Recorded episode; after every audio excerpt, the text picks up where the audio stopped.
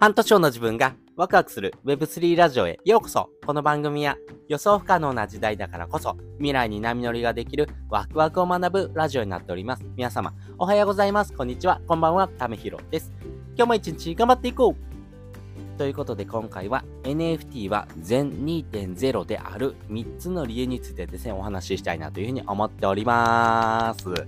皆さんですね、NFT 買われてますか？なかなかですね、NFT って難しいなとかって思いますよね。えー、私もですね、非常に思ってます。その中でもですね、NFT ってですね、全2.0っていう風な考え方になってくるのかなっていうふうに思ってます。まあ、そのですね、私が考えてることをですね、まあ、ちょっとぼんやりとしてますけども、えー、言語化していきたいなというふうに思っています。えー、私がですね、そう思う3つの理由についてですね、先にお話ししておくとですね、1つ目、美意識。2つ目、ガチホするメリット。そして3つ目、見られたお作法というところかなと思ってます。それぞれ解説をしていきます。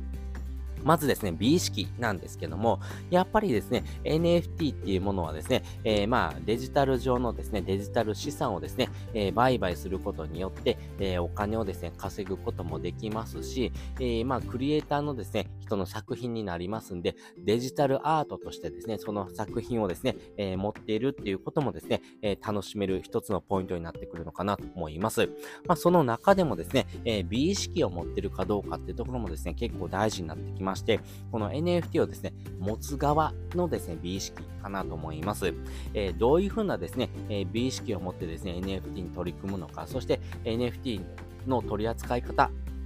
まあ、ここをですね、えー、どういうふうな考え方を持っているのかによってですね、あなたのですね、えー、生き方とかですね、えー、そういったものがですね、変わってくるのかなと思ってます。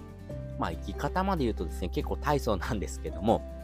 なぜですね、そういうふうに思うかなんですが、やっぱりこれ、えー、基本的には NFT はブロックチェーンというような技術がですね、えー、まあ、どうしてもですね、えー、必要不可欠になっていきます。で、このブロックチェーンっていうような技術はですね、え、やっぱり、え、NFT をですね、持ってる人のですね、え、人柄とかですね、えあとは行動履歴っていうのをですね、刻むことができますんで、あなたがですね、え売買する人だったらですね、えたくさんのですね、え売買する記録っていうのが残っていきますし、ガチホするんだったらですね、え購入した履歴しか残らないというところがあります。なので、その履歴を見るとですね、あなたの人柄っていうところがですね、え見えてくるのかなと思います。なので、えー、私はですね、え、お金を稼ぎたいっていう風なですね、目的で NFT をしてますよっていう人でいればですね、あなたのブロックチェーンを見るとですね、え、売買の記録がありますし、私はですね、NFT をですね、大切にしたいんだ、そういう風なですね、考え方を持ってるんだって人はですね、購入履歴しか残らないっていうところがですね、大きなポイントになっていきます。なので、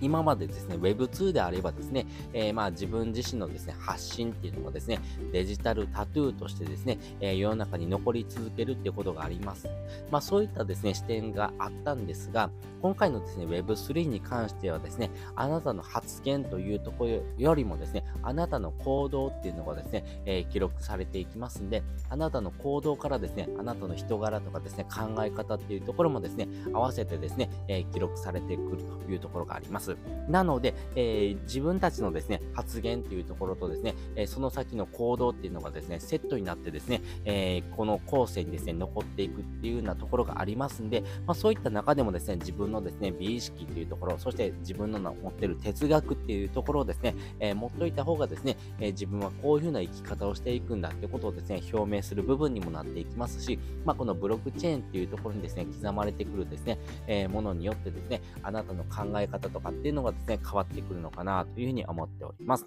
そして2つ目ですね、ガチホするメリットなんですけども、やっぱり NFT 自体をですね、売買することもできるんですけども、ガチホしておくってこともですね、できます。で、このガチホしておくっていうところで言うとですね、やっぱり NFT のですね、えー、文化圏、えー、ガチホする文化圏っていうのをですね、えー、形成してる NFT プロジェクトに限ってなんですけども、やっぱりこの NFT をですね、ガチホするとですね、クリエイターの作品を大事にしているとですね、新しい NFT がもらえるチャンスっていうのがあります。まあこれ、わらしべ長者2.0みたいなですね、考え方になるんですけれども、例えばで言うとですね、えー、今、40万円ほどするですね、えー、CNP ですね、クリプト忍者パートナー、日本でですね、一番売れてるですね、NFT なんですけども、その NFT を持ってる僕とですね、えー、今、えー、巻物フリーミントっていうのがやってます。要はですね、えこの NFT をですね、楽しむためにですね、無料でですね、えー、この NFT をですね、プレゼントしますよってものがですね、あります。で、その、巻物 NFT のですね、フリーミントっていうのはですね、最近終わったんですが、えー、この巻物フリーミント、まあ要はタダでですね、配りますよって言ったですね、NFT がですね、今はですね、3万円の価値になってます。すごくないですか、えー、40万円のですね、NFT を持ってるとですね、えー、3万円のですね、え価値が一緒についてくる。まあそういったものをですね、えとえつけてですね、えプレゼントしてくれるよっていうことになっていきます。なので、ガチョウ文化圏っていう風なですね、え NFT をですね、え持っておくとですね、まあ、雪だるま式にですね、信用っていうところ、要はこの NFT をですね、ちゃんと持っててくれてありがとうっていうふうな気持ちとですね、えそれと同時にですね、価値があるような NFT をですね、えプレゼントされるということがありますんで、まあ、そういう意味で言うとですね、えあなた自身のですね、え信用っていうふうなですね、え人柄とかですね、あなた自身の人間力っていうところも見られますし、そういうふうなですね、人間力をですね、え見られた上でですね、価値ある NFT もですね、合わせてプレゼントされるというふうなですね、えメリットにもなってきますんで、まあそういった部分もですね、まあ、禅の思想とかですね、ありがとうとかですね、まあ、マインドフルネスとかですね、そういうふうな部分にも関わってきますけども、禅というふうな考え方がですね、非常に一番、えー、しっくりくる言葉かなと思いますし、まあ、そういったですね、えー、人との関係性を築いていくためのですね、えー、ガチ法っていうところもですね、めちゃくちゃ大事になってくるんじゃないのかなと思ってます。そして3つ目ですね、見られたお作法なんですけども、やっぱり NFT 自体はですね、この売買する記録っていうのがですね、誰でも見ることができます。なので、えー、この NFT をですね、持ってるかどうか、そして売ってるかどうかっていうのもですね、やっぱり記録として残っていきます。なので、この記録を見るとですね、えー、自分がどういう人かっていうことがですね、え、やっぱり分かってしまいます。なので、言ってた行動とですね、えやってる行動がですね、違うじゃないっていう人もですね、え正直分かってきます。。なので、今までですね、えー、この NFT ガチをしますよ、大事にしますよっていうことをですね、宣言してたのにですね、あれ売ってるやんかってことがですね、えー、バレてしまうんですね。えー、そういうようなですね、え二枚舌とかですね、嘘つきみたいな人もですね、えどうしてもですね、分かってきてしまいます。なので、そういうふうなですね、えー、自分がどう見られてるのか、そしてどういうふうな行動をとるとですね、えー、どういうふうなですね、えー、結果になってくるのかっていうところもですね、えどうしても分かってしまいますんで、人から見られた状態でですね、どういうふうな行動をとっていくのかっていうところもですね、え結構大事になっていきます。なので、目先のお金にですね、執着してるですね、えこの煩悩たっぷりの人なのか、それともですね、え長期的にですね、この NFT プロジェクトとかですね、えこのコミュニティをですね、大事ににしてくれてる人なのかってところがですね、やっぱりこの見られたお作法の中でですね、えどうしても刻まれてきますんで、まあ、その中でのですね、振る舞いこそですね、えこれからのですね、時代にとってはですね、めちゃくちゃ大事になっていきますし、まあ、煩悩との戦いみたいなところもですね、え正直あるんですけども、まあ、そういった部分をですね、え自分の中でですね、え常に磨きながら、そしてですね、そういうふうなですね、煩悩とのですね、戦い方に勝てるようなですね、メンタル、そしてですね、自分の行動っていうところをですね、磨いていくしかないのかなと思います。まあ、日々ですね、修行の精神っていうところもありますんで、